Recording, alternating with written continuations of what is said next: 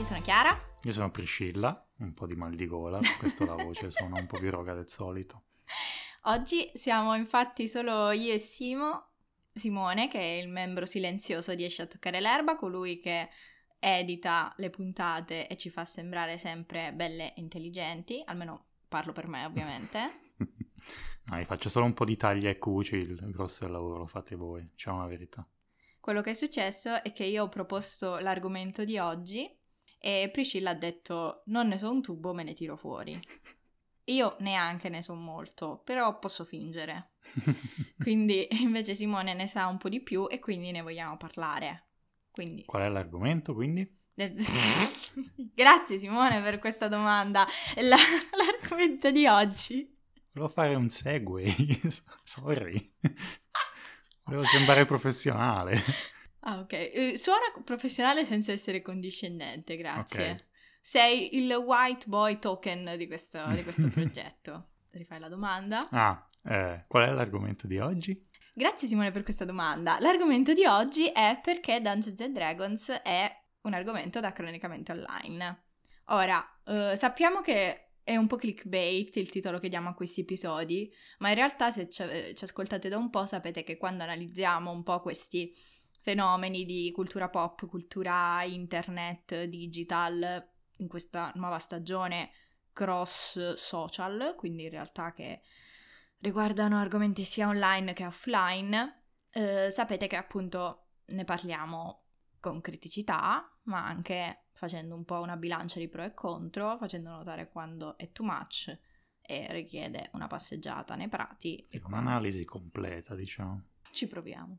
Allora, Dungeons and Dragons è questo gioco di ruolo, mi dicevi, nato negli anni 70. Sì, nasce negli anni 70, diciamo canonicamente creato da Gary Gygax, anche se anche sulla creazione c'è un po' di controversia. Ah, perché di base io, che appunto mi ci sono approcciata da poco, vedo tantissimi riferimenti a saghe fantasy, tipo una a caso, il Signore degli Anelli, sì. che vengono in modo so- sottile o meno citate nella creazione di, questo, di questi mondi fantastici. Sì, sì.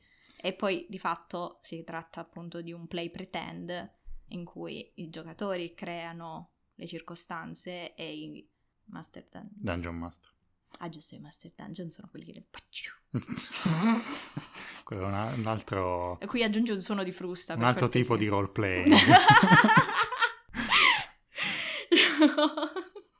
Appunto dicevamo, beh, creato negli anni 70, sì, riprende molti elementi sia eh, del fantasy già creato in precedenza come Lord of the Rings, mm-hmm. ma anche dalla mitologia occidentale e non, mm-hmm. tanti riferimenti di mità greche e cose così. Ma insomma, diventa popolare negli anni Ottanta. Forse anche divinità nordiche, mi dicevi. Sì, sì, cioè... ma praticamente qualsiasi cosa potevano prendere l'hanno presa, ecco. Mm. Anche in maniera controversa, poi ci arriva. E infatti suona un po' colonizzatrice sì. come Sicuramente. E, sì, diventa popolare negli anni Ottanta, infatti ripreso anche da Stranger Things. Sì, che è uno degli elementi che l'ha reso, tra virgolette, popolare, almeno anche per ehm, la no, persona sì, media, esatto, vogliamo un dire. più, più giovane. Ok. E appunto negli anni Ottanta poi per colpa dei soliti conservatori si crea questo satanic panic, visto mm-hmm. gli elementi comunque fantasy, ma anche presenza di demoni, cose così nel... Eh, figuriamoci. Nel, appunto mm-hmm. nell'universo di D&D. E poi è sempre rimasto, diciamo, un po' nell'universo nerd, mm. maschio, bianco, etero, ah, fino, ecco. fino, agli anni 10 del 2000. Borderline incel, Sì, sicuramente. Okay. e poi ha rivisto appunto una rinascita grazie a internet, appunto, mm. e grazie a cose come Critical Role mm-hmm. e appunto Stranger Things che hanno dato un po'... Beh, a quanto pare c'è stata una grossa diffusione, una, gro- una diciamo un'esponenziale nascita di Discord dedicati al gioco online Dungeons Dragons in pandemia. Sì. Come Among Us, diciamo, come una serie di prodotti, come anche TikTok stesso ha avuto un boom grazie al fatto che le persone erano recluse in casa, magari senza lavoro, avevano bisogno di svagarsi, le persone hanno cominciato a uh, giocare e quindi a fare delle vere e proprie campagne online. Sì, beh, è una cosa già comunque presente anche prima, ovviamente la pandemia ha un po' mm-hmm. accentuato tutto, anche perché banalmente... Non ci si poteva vedere. Esatto, non potendo uscire allora ti rifugi, tra virgolette, in un mondo fantastico in cui mm-hmm. puoi fare cose, uscire, vedere gente, ucc- sono nati... uccidere gente. Oddio. Sc- scopare gente, eccetera. Oh.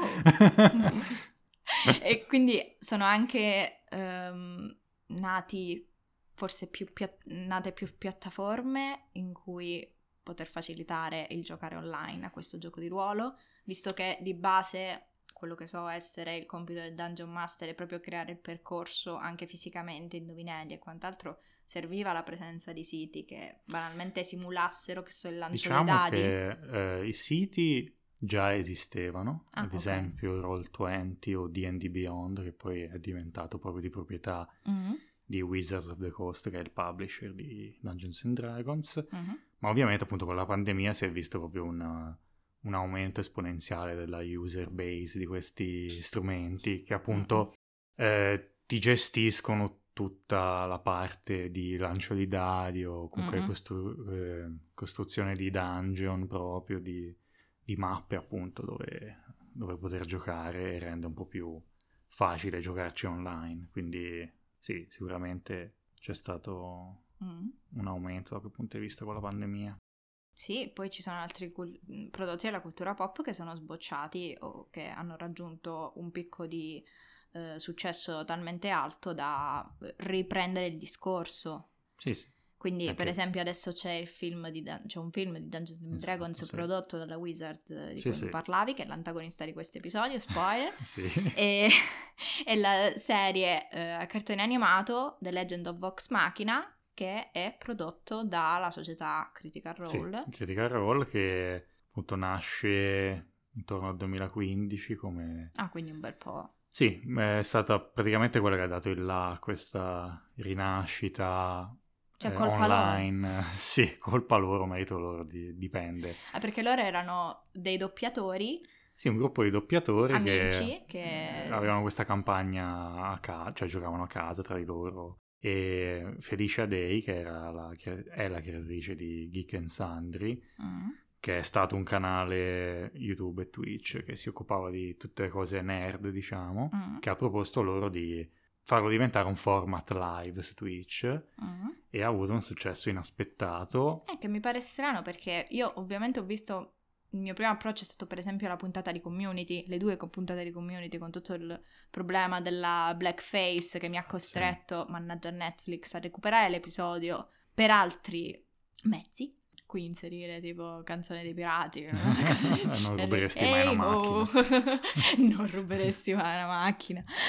E, e avevo da lì constatato intanto che riuscivano a rendere bene quali sono le dinamiche del gioco dal vivo, cioè come interpretare un personaggio semplicemente avendo un foglio descrittivo in mano, una mappa, dei dadi e una persona che ti dice sei davanti a un ruscello cosa fai, ok? Sì. Um, però non pensavo che ci fosse una tale passione o a questo punto una tale bravura degli streamer che ti, rende, ti, ti, ti, teneva incollato allo schermo per quanto? 5 ore a volte? Sì. Cioè, sono sessioni lunghe. Sono sessioni che in media durano 4 ore. Minchia. È, cioè, ma è un testamento, secondo me, alla bravura non solo di, del Dungeon Master di Critical Role, Matthew Mercer. Con una voce... Sì, vabbè, ovviamente, essendo tutti voice actor, sono dei professionisti. Sì, sì, è proprio professionista il termine, stavo pensando. ma anche del cast, eh, ma comunque, cioè, penso che vada, vada comunque a toccare eh, quel bisogno di comunità comunque che, che c'è su, su, su internet. Ah, vero, c'è sempre una ricerca certo. comunque del tuo gruppo di persone uh-huh.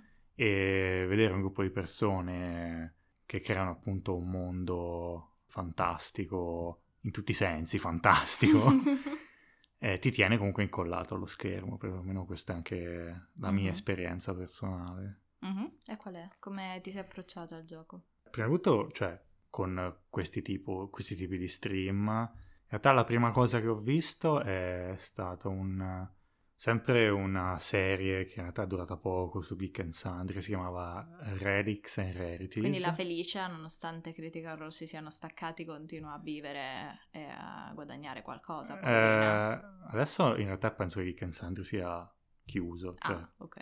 perché da quando è andato via Critical Role dal loro, diciamo, Povera portfolio. Beh, ma lei penso che stia molto bene, in Ah, realtà. ok, ah, ok, grande Felicia. Comunque questo Relics and Rarities era...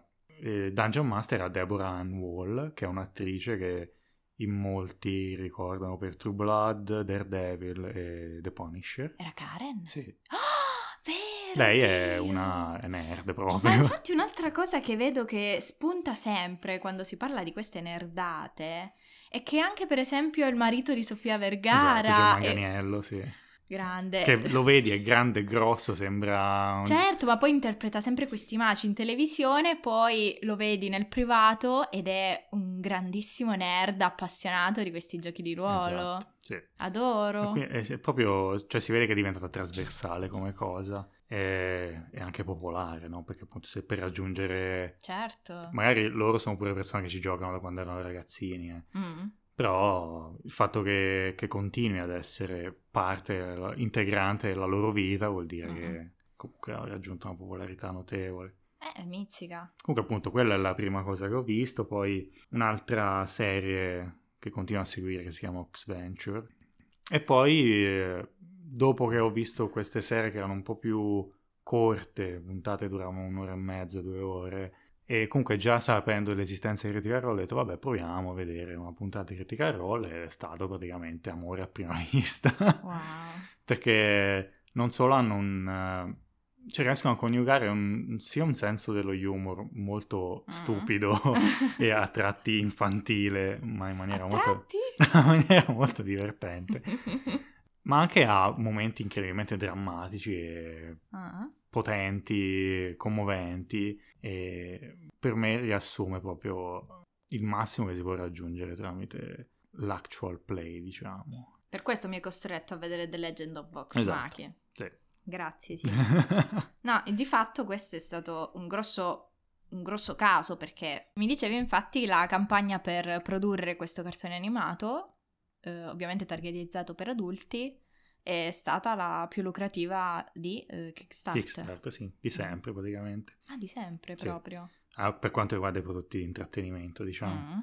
Sì, cioè ovviamente dopo che hanno attestato il successo che stavano avendo su Twitch eh, con eh, la loro campagna, hanno deciso di provare a fare questa prima stagione di... Ed è andata della così serie. bene che ne hanno fatto una seconda Esatto, stagione. e una terza già in, progra- in lavoro Già, in- eh, meno male perché E- hanno lasciato con un po' un cliffhanger Esatto. la seconda stagione, non E- per fare spoiler, ma hanno ripreso le dinamiche del gioco trasformandolo in cartone Sì, animato. Ovviamente Quindi- mettendole un po' più in ordine, un po' più Ok. sistemate Sì, a livello di perché- timeline. Vabbè, come, dice- come dicevamo sempre anche con Priscilla, quando si parla di traslare un prodotto da un media all'altro, c'è un adattamento da fare. Quindi ci sta. Però una cosa che ho notato molto particolare, pur sapendo io veramente poco di mio delle dinamiche da campagna D&D in persona, è che comunque attraverso eh, il cartone riesce a intuire quando in quel momento, per esempio, eh, il personaggio viene ferito, ho detto qua chiaramente tipo Tizia aveva lanciato il dado e ed era risultato 1, Esatto, sì. perché ci sono diversi dadi, bellissimi tra l'altro, Sì, infatti. eh, luccicanti, colorati, bellissimi. C'è tutto un, eh, come dire, un mercato su... Beh, potrebbero prendermi D&D. tramite quello, Sì, cioè li comprerei, cioè giocherei anzi a D&D solo, Solo per poter comprare. Yes. Sì, ci sono diversi dadi, ovviamente c'è tutto un sistema di regole, statistiche. Ma di base sono questi dadi particolari che hanno 20 facce? Ci sono diversi tipi di dadi. Sto mettendo a prova la tua pazienza di No, no. spiegare tutte le cose. Da quello principale sì, è il D20, che appunto ha 20 facce, e Mm. uno è fallimento critico, 20 è il successo critico. Quindi quello che- la- l'azione che tu cerchi di fare, a Mm. seconda del risultato dei dadi, eh, ha successo o meno in maniera Ok. esponenziale, diciamo. Ok. Poi ci sono altri tipi di dadi che di solito si usano per calcolare, che ne so, i danni che fai con un'arma, quindi eh, di 8, di 6 Mm. e così via. Tra l'altro il progetto di Critical Role ha ispirato in Terra Nostrana, Claudio Di Biagio e tutta una serie di personaggi comunque che fanno parte, se non della stessa agenzia, Mhm. eh, o comunque dello stesso, mh, diciamo, circolo di intrattenimento, quindi Kamiook, Will Wush, a eh, partecipare a, quest- a una campagna di D&D che chiaramente, non dico che imita, però chiaramente è ispirata a questo filone americano di streamare Sì. le proprie campagne di D&D. Se vogliamo, pare- se vogliamo essere cattivi, vogliono salire su un carro che in Italia ancora forse non è arrivato del tutto e cercano un po' di catturare, no? È le- stata totalmente la mia, la mia impressione, anche perché cioè, il trailer del- della campagna di Claudio Di Biagio Aleteia è uscito due anni fa. Due, due anni fa precisi, perché oggi è il 24 febbraio e il in cui trailer, sì. eh, che è il giorno in cui stiamo registrando, è i- il primo trailer della campagna Twitch di Claudio Di Biagio è stato pubblicato il 24 febbraio 2021. Ovviamente tutto quello di cui parliamo, come al solito, info, fonti da cui possiamo attingere, da cui magari volete approfondire il discorso che stiamo portando avanti, lo trovate nelle descrizioni dell'episodio, tra cui appunto il link al trailer e al profilo di Aleteia, quindi il progetto di Claudio Di Biagio, che comunque, ok, eh, raccoglie ovviamente eh, delle vecchie glorie dello YouTube italiano che sta cercando di reinventarsi da un po' di anni, ma come uno Yotobi, voglio dire. Ho perso il conto del numero di rebranding che stanno cercando di fare, però è bello che portino in Italia comunque anche la campagna di D&D. Tanto alla fine sul carro dei nerd ci si sale sempre, il problema Sì. è come ci si approccia. Esatto. Una cosa che avevo notato e che è sempre una fonte che metteremo nel- ne- nella descrizione dell'episodio è che ehm, intanto un aspetto di Dungeons and Dragons, a parte quello di cui abbiamo parlato, quindi ehm, l'active play, è la creazione del tuo personaggio, Sì. che ok si basa, mi dicevi, su una serie di manuali. Sì, ci sono, diciamo, delle razze, Mm. che anche questo è un termine un po' desueto che Mi andrebbe sa che, mi cambiato. sa che viene utilizzato solo in America, dicevano alcuni online. Race viene utilizzato solo Può negli darsi. Stati Uniti ancora. Mm, Non ho familiarità col manuale in italiano, non so se Mm. vengono chiamate in un altro modo, però sì, in America sono sempre... Delle specie, Sì, Belgio. diciamo, dei background, dei mettiamo. background, ok. Eh, quindi classico elfo, nano, umano. Mm. Non eh, mi ricordo affatto una già Esatto. citata saga fantasy, assolutamente. Ho visto che ci sono anche draghi, troll. Sì, sì, praticamente a discrezione del DM puoi giocare come qualsiasi creatura in realtà. E in qualsiasi scenario o anche lì ci sono delle regole specifiche? No, eh, in realtà anche i libri di D&D stessi dicono proprio, fondamentalmente lasciano libertà al DM di decidere. Sì, ma non ci sono i cellulari per dire nel mon- nei mondi ambientati loro. Ok. Ma però qualche tecnologia inventata uno ce la può sempre infilare se vuole. Mm, cool. Poi Ovviamente devi un attimo farla coincidere con le regole, le statistiche di, Mhm. Di D&D, che quello forse è un po' più complicato. Però, Ok. sì, appunto, Però alla fine nessuno ti guarda a meno che non stai streamando la campagna, infatti. quindi in teoria cioè, è veramente a tua discrezione, cioè esatto. puoi creare quello che vuoi.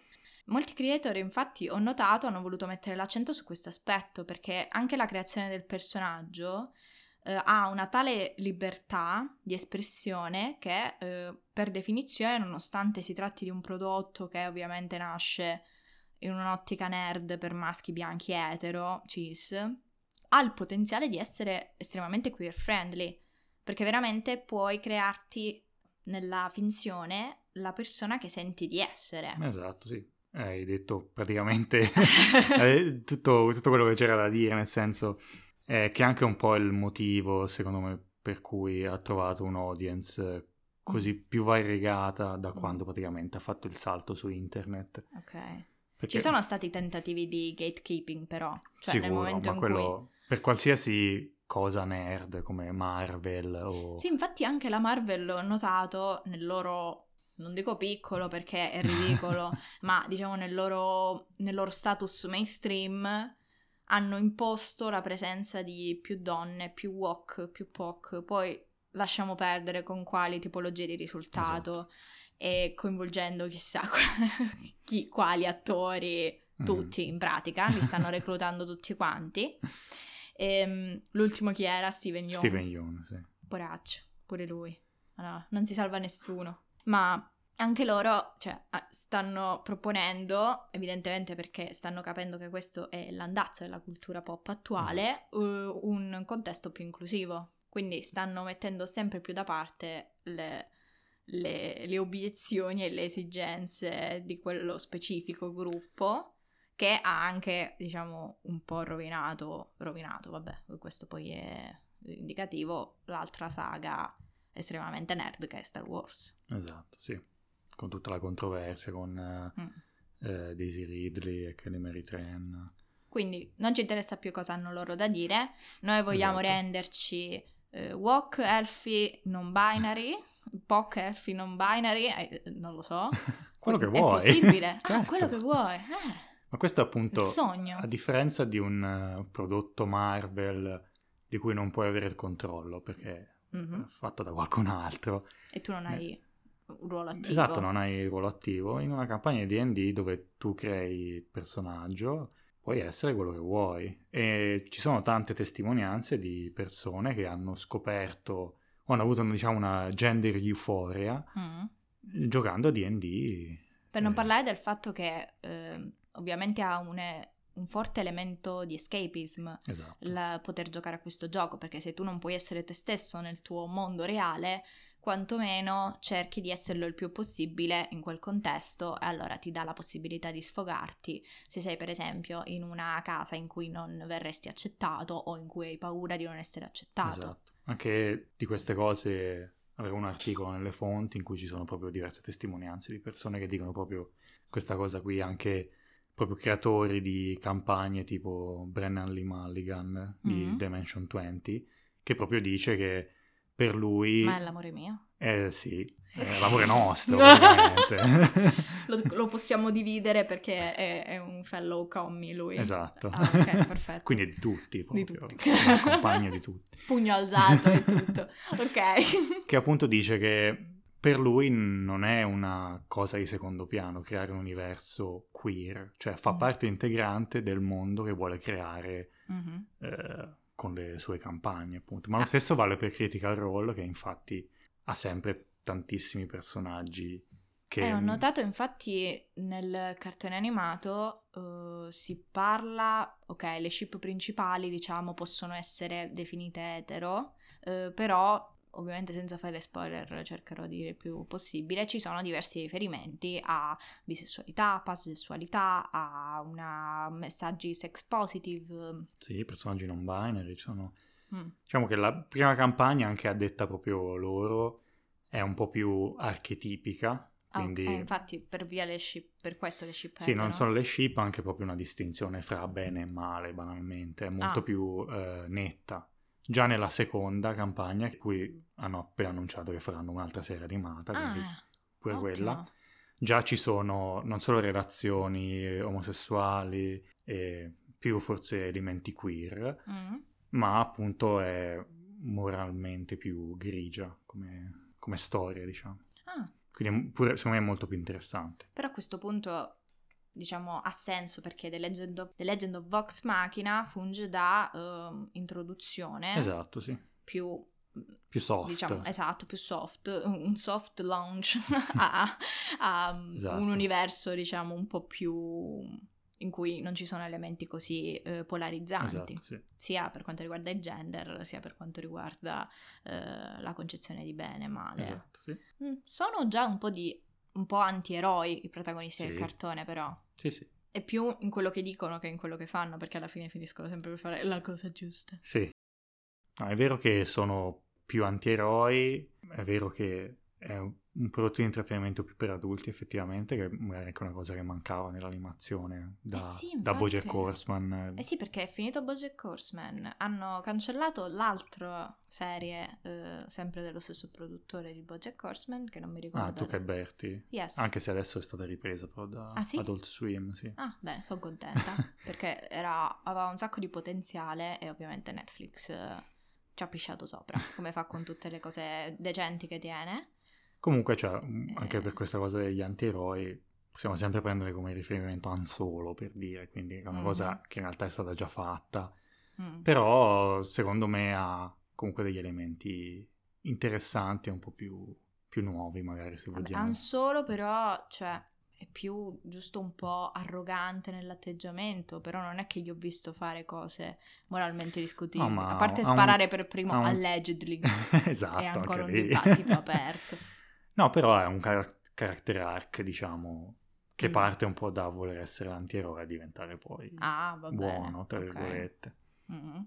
Sì, il viaggio, cioè mm, uno sviluppo narrativo di un personaggio che invece Sì. di essere il prescelto che poi diventa l'eroe è l'outcast che, Esatto. che Mentre- suo malgrado sceglie la via del bene. Esatto. Ok. Mentre lì magari ha, appunto per forza di cose, essendo un prodotto degli anni 70, non si smuove più di tanto dai soliti binari, qua appunto volendo essere più, cioè non volendo essere, essendo proprio nella- nel, nel come è fatto, più moderno proprio in tutti i sensi, per queste cose di cui abbiamo Mhm. parlato, è secondo me un risultato più, più interessante. Eh, questi sono gli elementi positivi, abbiamo nominato sia criticità che elementi positivi, però ci sono delle questioni che lo rendono da cronicamente online. Ovviamente di per sé si tratta di un gioco che impiega o- ore e ore eh, di, di lavoro, tra virgolette, però è uno svago lungo che eh, ho scoperto da poco da una mia amica, si concedono persone da qualunque estrazione sociale in realtà baristi, commercialisti, manager si riuniscono tutti insieme in amicizia e fanno queste campagne di ore e ore nel weekend perché ovviamente anche forse per il fatto che stando a Milano la cultura del lavoro è estremamente ehm, onnicomprensiva della tua vita. Mhm. non so se è italiano corretto. Ehm, C'è bisogno di una Hai valvola bi- di sfogo sì, praticamente. sì, hai bisogno un attimo di non pensarti eh, costantemente in giacca e cravatta, ma con una bella mutanda di pelo di orso e, e una lancia in mano. Esatto. Proprio, proprio così, proprio- mi è stato detto proprio parola per parola in questo modo, ovviamente. Sì, appunto, eh, D&D rimane comunque un prodotto che è diventato, essendo stato poi acquistato da eh, la Hasbro, che detiene Wizard of the Coast, Mhm. è un prodotto comunque che cerca di fare profitto. Ah, ah, arriviamo alla Arriviamo- sezione capitalista esatto, del... arriviamo sempre al solito problema. Esatto. Infatti, recentemente Ah, ecco, che è successo? Perché c'è stato uno scandalo, però ovviamente io non capisco un tubo perché si parla di manuali ed edizioni e io pensavo fosse una roba che un pochino uno si inventa da solo. Proprio, pro- qui proprio teste che volano. Chi un Esatto. minimo conosce D&D a queste mie parole si è suicidato, però. No, vabbè, Eh. praticamente D&D eh, ogni tot, diciamo, si rinnova in edizioni diverse. Mhm. L'ultima edizione è la 5e. eh, 5 Ah, che è quella sulla quale è basato con alcune regole aggiuntive Aleteia. Esatto, sì, Ok. e anche Critical Role e Ah. tanti altri prodotti, diciamo, Ok. di live play. Ehm, fa parte di questa edizione eh, l'Open Game License, che è praticamente la licenza con cui terze parti possono usare le ambientazioni di D&D, le regole, eccetera. Per guadagnarci. Per guadagnarci... Perché se trasmetti su Twitch ti possono dare... Allora, eh, le diciamo podcast eh, e streaming di gente che gioca in realtà non sono un problema, ma tipo creazione di altri giochi da tavolo che si ispirano, si basano parzialmente su D&D, Ah, tipo? tipo Pathfinder. Ah. Ma invece quei contesti tipo l'ARP, mi diceva la mia amica Carmen l'altro giorno, live action roleplay, che organizzano dei veri e propri camp a volte, cioè pure esperienze tipo di tre giorni in cui sei completamente immerso nel tuo personaggio, non rientrano. No, no, quello no. Una licenza che concerne appunto prodotti che cercano profitto, che si basano su D&D. Ok. E, e fino adesso, diciamo, è sempre stata abbastanza permissiva, anche perché Cioè, non riesco Va- a immaginare ogni volta doversi concentrare a prendere profitto da ogni singola cosa che venga creata sulla base di... Anche Esatto. perché loro che devono fare? Devono dare metà dei loro guadagni a, To- a Tolkien e famiglia. no, tra l'altro poi non riconoscerebbero il fatto che il successo che hanno adesso è grazie a queste terze parti, Mm. queste per- tut- questi gruppi di persone che fanno streaming, podcast, uh-huh. che hanno portato DD a essere il fenomeno culturale che è adesso. Uh-huh. E appunto avevano, è uscito un leak di nuovo, questa nuova license che stavano pensando di fare, in teoria non, non, era uscita ufficialmente, che fondamentalmente diventava molto più restrittiva e che addirittura costringeva a chi guadagnava in un anno più di set- 750.000 dollari a dare il 25% mm. di royalties a Wizard of the Coast. Negoglione. Che, Scusate, francese. esatto, che se pensi comunque anche a creator un po' più piccoli o indipendenti, cioè diventa veramente tanti soldi. Beh, sì. E comunque, diciamo, adesso metteremo anche qua l'articolo per chi vuole andare ad approfondire, ad approfondire sì, ma appunto ci sono altre cose restrittive. E ovviamente c'è stato un come si dice? Una sommossa. Una sommossa popolare veramente che... Ah, perché li senti sudare questi CEO come Netflix esatto. che aveva annunciato l'impossibilità eh. di rinnovare le esatto. password esatto. e poi, oh, ops, no, siamo stati hackerati. No, praticamente, cioè, la stessa, la stessa circostanza, vale. Ma guarda un po'. è sempre, è sempre colpa del capitalismo.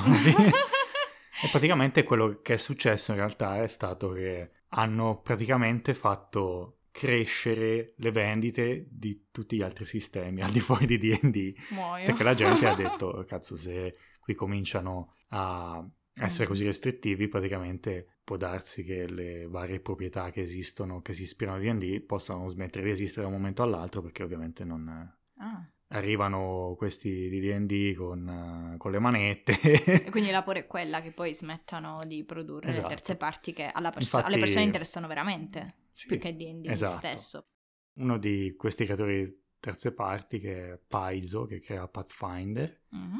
ha deciso di creare un proprio sistema completamente scollegato da D&D. Stessa cosa ha fatto Cobalt Press, appunto come conseguenza di tutto questo casino della license, per un po' pararsi il culo perché non si sa mai se in futuro... e cosa potrà Vivrà succedere. sotto un ponte o no? esatto. E, ehm, poi, vabbè, si è conclusa la cosa col fatto che loro hanno ritrattato, hanno detto che era solo una bozza. Sono e... stati hackerati. sì, esatto. Invece c'hanno il copione, i CEO sì. e i consigli di amministrazione esatto, su cosa la dire. Stessa cosa praticamente. sì, io esperta di crisis management posso confermare che c'è proprio lo stesso copione che gira in ogni azienda, guarda che per... per qualunque di questi problemi. Quindi appunto questa è una delle controversie comunque che si lega a D&D come prodotto corporate alla fine. Sì, di per sé possiamo constatare che ovviamente trattandosi di un gioco che ti impegna diverse ore e che impiega notevoli energie e tempo tuo personale, ovviamente si tratta, cioè è un elemento che di per sé è estremamente online, perché adesso appunto viene per lo più anche esatto. giocato online. Appunto uno, un altro dei problemi è che essendo così online, tutta la feccia possibile che è online, uh. che ovviamente poi parliamo di D&D nerd ah, sì. al massimo, Sì, il problema è fuori. la community nerd. Esatto, in generale, infatti. In generale, sì.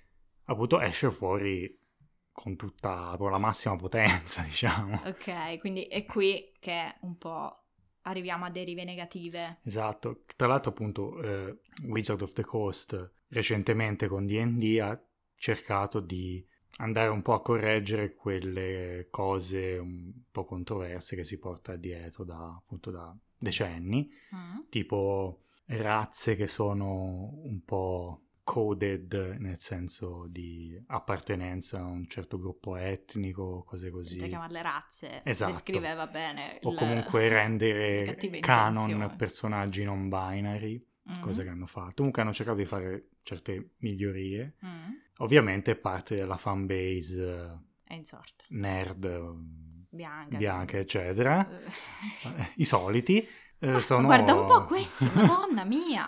Sono, usciti, sono usciti, fuori dalla loro caverna e... e che gli togli il giocattolo e detto no, il Super Santos è mio, ridammelo. esatto. Loro, il mio no. Super Santos è razzista e lo voglio tenere razzista. Mamma mia, povera Super Santos, tra l'altro, che non sappiamo se... Esatto. se si vuole dissociare da queste, queste affermazioni, prego. Però di base ha notevoli elementi positivi, soprattutto per come si sta sviluppando, grazie a- al fatto che sia una community che cerca di essere queer friendly. Esatto. Quindi Sappiamo perché D&D è da cronicamente online, però secondo me la conclusione a cui possiamo arrivare è che come tante cose va affrontata con criticità, come diciamo sempre, che gli elementi della cultura pop ci aiutano a essere introdotti a un elemento, ma che ovviamente do- dobbiamo approcciarci adesso con, con cautela. E mm, The Tall Fox, Yes. vuoi aggiungere qualcosa? Preferisci voce o editing? Editing forse per non dover riascoltare la mia voce.